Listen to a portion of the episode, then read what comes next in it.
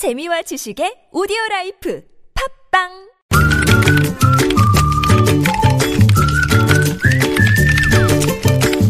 네, 뉴스보다 재밌고 뉴스보다 뜨거운 무적의 댓글을 전해주시는 분입니다. 시사 칼럼니스트 이숙현 씨 모셨어요. 어서 오세요. 네, 안녕하세요. 자, 첫 소식은요. 네, 의대생들의 기초 의학 기피 현상이 심각한 것으로 나타났습니다. 아니, 의대생들이 기초 의학을 안 배울 수가 있는 겁니까? 어, 이제 학교 끝나고 나서 예. 이제 한마디로 병원에 취직을 하던 병원을 차리던 하는 건데 계속 이제 학, 학문을 연구해 가고자 하는 사람이 드물다라는 뜻인 예. 것 같은데요. 아, 예, 네. 예. 음. 일단 여기서 말하는 기초 의학 이게 뭐냐면 이제 환자를 진료하는 임상 과목과 달리 뭐 많은 분들 아시겠지만 해부학이나 생리학, 음, 조직학 이런 예. 이제 기초적인 지식을 연구하고 배우는 학문이죠. 네. 어, 향후에 기초의학을 전공으로 삼겠다 이렇게 대답한 학생이 아. 100명 가운데 2명에 불과했다고 아, 해요. 전공으로, 음, 전공으로 기피한다? 네네. 예, 예. 그래서 서울의대 이진석 교수팀이요. 지난 2013년 전국의 의학전문대학원 학생 12,709명을 대상으로 설문한 어, 네, 내용인데요. 네, 네. 아무래도 뭐 기초의학이 탄탄해야지만 이제 임상까지 그 새로운 의료 기술을 확대. 발전시킬 수 있는. 건데 네. 우리나라는 정말 씨가 말라가고 있다 이런 얘기가 들리고 있죠. 네. 그래서 이제 전공 선호도를 보니까 내과계가 67% 정도로 가장 높았고 네. 외과계가 30%를 음. 말씀드렸던 기초의학은 2%에 그쳤다고 합니다. 어마어마하죠. 그러게요. 댓글은요. 아, 첫째 그 댓글에 이런 게 달렸어요. 2%나 존재한다는 것이 오히려 놀랍습니다. 음. 이렇게 아, 순수과학 전공자라고 밝혀주신 분이 글을 남겼는데요. 네. 이 한국에서 기초 학문하면 굶어 죽습니다. 음. 공부 공부하는 양에 비해서 천 대나 받고 투자나 지원도 없을 뿐만 아니라 네. 관련 일자리도 정말 적습니다. 네. 해외로 나가는 수밖에 없죠. 이렇게 씁쓸하게. 꼭 의학 분야만은 아니에요. 그렇죠. 사실. 예, 다른 예. 과학도 마찬가지죠. 음, 네. 어, 사실 돈과 명예 때문에 의대 가는 것인데 당연한 결과 아닌가요? 이런 글들도 많았고요. 네. 또 의대 입학하려고 중학교, 고등학교 때부터 투자한 돈이 얼마겠습니까? 누가 실험실 근무 지원하겠습니까? 아이고, 예, 아주 네. 현실적인 얘기를 네. 담아주셨어요. 음. 이 돈이 있어야지 기초 의학 지원도 가능할 겁니다. 아, 집 잘 사는 학생들 중에서 임상 보기 싫다는 사람들은 덜어 기초를 택하더라고요. 이렇게 네. 적어주신 분.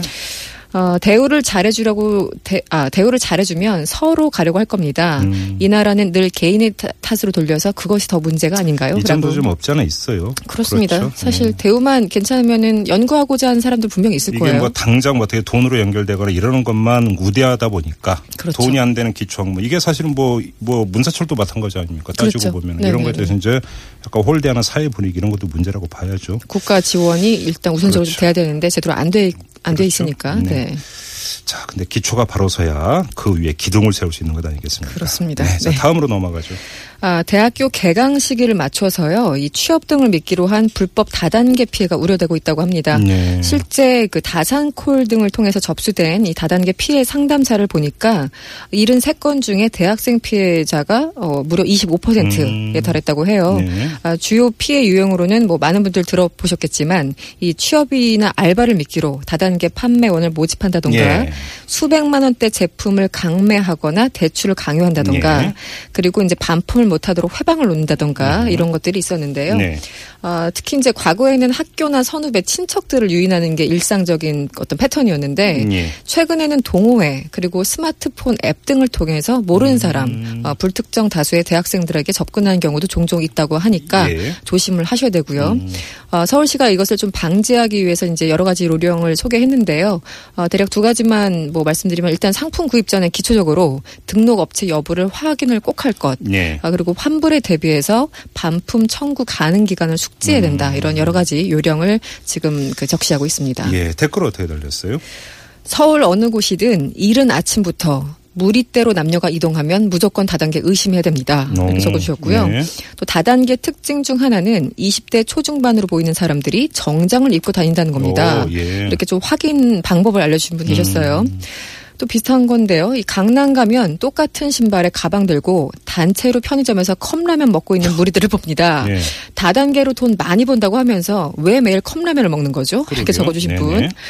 아, 어떤 분은 또 특징을 세 가지로 요약해 주셨습니다. 음. 뜬금없이 갑자기 연락이 옵니다. 이때 보통 이제 그 청첩장 돌릴 때도 이런 경우가 그런 거죠. 네. 마- 많이 당해봤죠. 네. 네. 두 번째, 꼭 만나자고 하면서 특정 날짜를 지정해 줍니다. 음. 세 번째, 오랜만에 만났는데 꼭 뭘 사줍니다. 오. 이런 분들 조심하라고 네. 특징을 세 가지로 요약해 놓으셨습니다. 네. 또 어떤 분은 피해자인가 봐요. 이 다단계 하는 친구한테 한번 속아봤습니다. 음. 다단계 하는 인간들 모조리 잡아 넣어야 됩니다. 어떤 분은 또 형제, 친척까지 파멸시키는 다단계 업체에 대해서 송방망이 처벌을 하니까 문제 해결이 안 되고 있습니다. 예, 예. 네, 강력하게 음. 처벌을 촉구하는 글들 많았고요. 아, 아까 제가 잠깐 말씀드린 것처럼 데이트 앱 이런 데를, 통해서 모르는 사람에게 접근하는 사람이 있으니까 오, 조심해야 예, 된다. 예. 이런 글. 음. 그리고 어떤 분은 마지막으로 이렇게 적어주셨어요. 음, 저런 상황이 닥치면 이렇게 말하세요. 좋은 정보 주셔서 감사합니다. 혼자 알기는 정말 아까우니까 친한 경찰과 함께 와서 다시 한번 설명 듣고 결정하겠습니다. 이렇게 말씀하시라는 팁을 주시기도 하셨습니다. 아이고, 알겠습니다. 자, 네. 무작위 댓글 여기까지 진행해줘 수고하셨어요. 감사합니다. 네, 지금까지 이숙현 씨였습니다.